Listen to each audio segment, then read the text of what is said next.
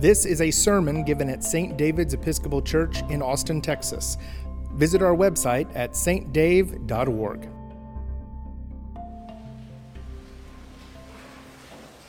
Today's gospel lesson Peter is having a tough day. Jesus has just told them what it means to be the Messiah, which they had just said he was. And he said, I will be arrested and crucified and tried by the powers of the be at the time. And then on the third day I will be raised. And no sooner had he gotten third day I will be raised out of his mouth than Peter said, grabbed him by the elbow, pulled him aside and said, Jesus, this is a bad plan. Don't do this. This can't be right. This can't be what happens to the Messiah. To which Jesus replies, Satan, get behind me. He calls Peter Satan. And he says, You are becoming a stumbling block to me. That's pretty rough to be called Satan by Jesus. but he didn't make him leave, but it sure made him quiet, I would imagine. But it hadn't started out bad. I mean, the day, maybe if it was the same day, hadn't started out bad. But if you remember the gospel lesson from last week, things went a lot better for Peter. Right? Jesus had gathered the disciples and said, you know, they've been together for now 15 chapters of the gospel. They have seen Jesus do all these amazing miracles, feed the 5,000. Finally, he sits them down and says, who do people say that I am? Get an assessment of how it's going. And the disciples say, well, some say you're a prophet raised from the dead, you're Moses, you're, and, and who do you say that I am? Jesus asks.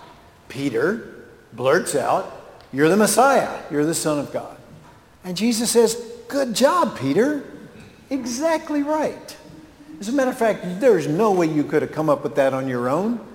God himself must have told you that. And it is upon you that I will build my church. You are the solid rock. That's actually what Peter means. Solid rock. You are the solid rock upon which I will build my church. So in five verses, Peter went from solid rock to stumbling block. And I like this very much because that feels very familiar to me. That feels like something that might even happen to me. And I wonder if it might be something that would happen to you as well. And if you go back even further, we see he wasn't solid rock much before that. The story just before the solid rock, Jesus has sent his disciples away in a boat. They're heading out across the sea. And he decides to come to them in the night, walking on the water. They spot him. They're terrified, except for Peter. Peter sees them and wants to walk on the water too. He says, Jesus, command me to come out on the water with you. Jesus said, well, come on. Come out on the water. Peter gets out of the boat, walks on water a few steps, but the scriptures say he sees the waves and he becomes afraid and he begins to sink. Jesus grabs him, pulls him back to the boat, pulls him into the boat, chastises him for his lack of faith. I think gently chastises while he's dabbing him dry with the towel. This seems to be the pattern, right? So he goes from wanting to be a person of faith, and yet fear steps in and it pulls him away from it, and he starts to sink. Jesus pulls him out. He wants to get it right. He says, you're the Messiah. Jesus says, yes. Now he's solid rock. Then, now that he's solid rock, he feels like he should have a voice in what happens next, and he becomes a stumbling block. And this is going to continue. We're going to watch the rest of this story through the Gospel according to Matthew as they go into Jerusalem, and they're in the garden, and he gets courageous. The soldiers come to arrest Jesus. Peter, sword out, ready to fight. That's the Peter we know. The minute Jesus says, put your sword away. This is not how this is going down. He completely crumbles. He doesn't know how to do this. Solid rock stumbling block in one event in the garden. And then after Jesus is arrested, Peter desperately wants to be near him and he goes into the courtyard, but he's so confused and he's so afraid that when somebody asks him, aren't you friends with him? He denies him three times completely collapses. Solid rock becomes stumbling block. And then after the resurrection, when Jesus comes to them, Jesus gently takes him and asks him, Do you love me? He asks him three times, Do you love me? Somebody wrote one time a long time ago, and I love this, that Jesus gave him three times to take back his denial. And then from then on, we're going to see Peter be strong and he's going to lead the church. He is going to create the church. But then he's going to get in an argument with the Apostle Paul that is so big that they decide to part ways. That's the first denominational split right there in the Acts of the Apostles. Right? Peter's going one way, Paul's going to another. They're going to talk to different people. And it just goes on and on. And all the way through the life of Peter to what legend tells us is that when Peter was martyred for his faith, he insisted on being crucified upside down because he was not worthy to be crucified the way Jesus was. Solid rock. It's this pattern all the way through his whole life where he goes from solid rock to stumbling block and solid rock to stumbling block.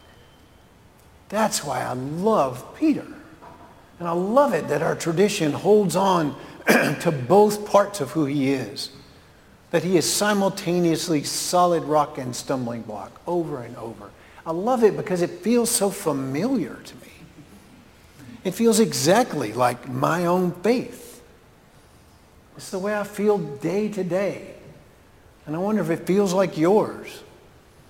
There are days I wake up, excuse me, and I'm feeling good and I'm feeling faithful I feel like I know Jesus and I want to follow Jesus and I'm feeling good about it. But the minute the demands of the gospel actually show up, I fall apart. I go from solid rock to stumbling block.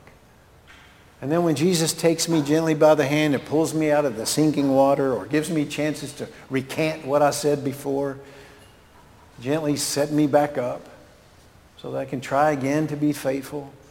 And then I feel good. I feel like we're back to solid rock. And then I get tired, or I get grumpy, and I get scared. And I start to bark and bite and fuss. And I'm stumbling block all over again. And then Jesus gently takes me by the hand and chastises me, corrects me. Usually Jesus looks a lot like my wife, actually. he says, no, we're not doing it this way like, that's right, that's right. Stumbling block, come on, back to solid rock. Over and over and over. Does that feel familiar to you? Does it feel like your life of faith? And the reason I love this is because Jesus never says, I'm done with you. Right? You, I've had enough of this. We've done an evaluation of your performance over the last year, and you're no longer going to work here. That's never Jesus' response. It's always, take my hand. Come on. Take it back. And let's try again. This is the pattern of the life of faith.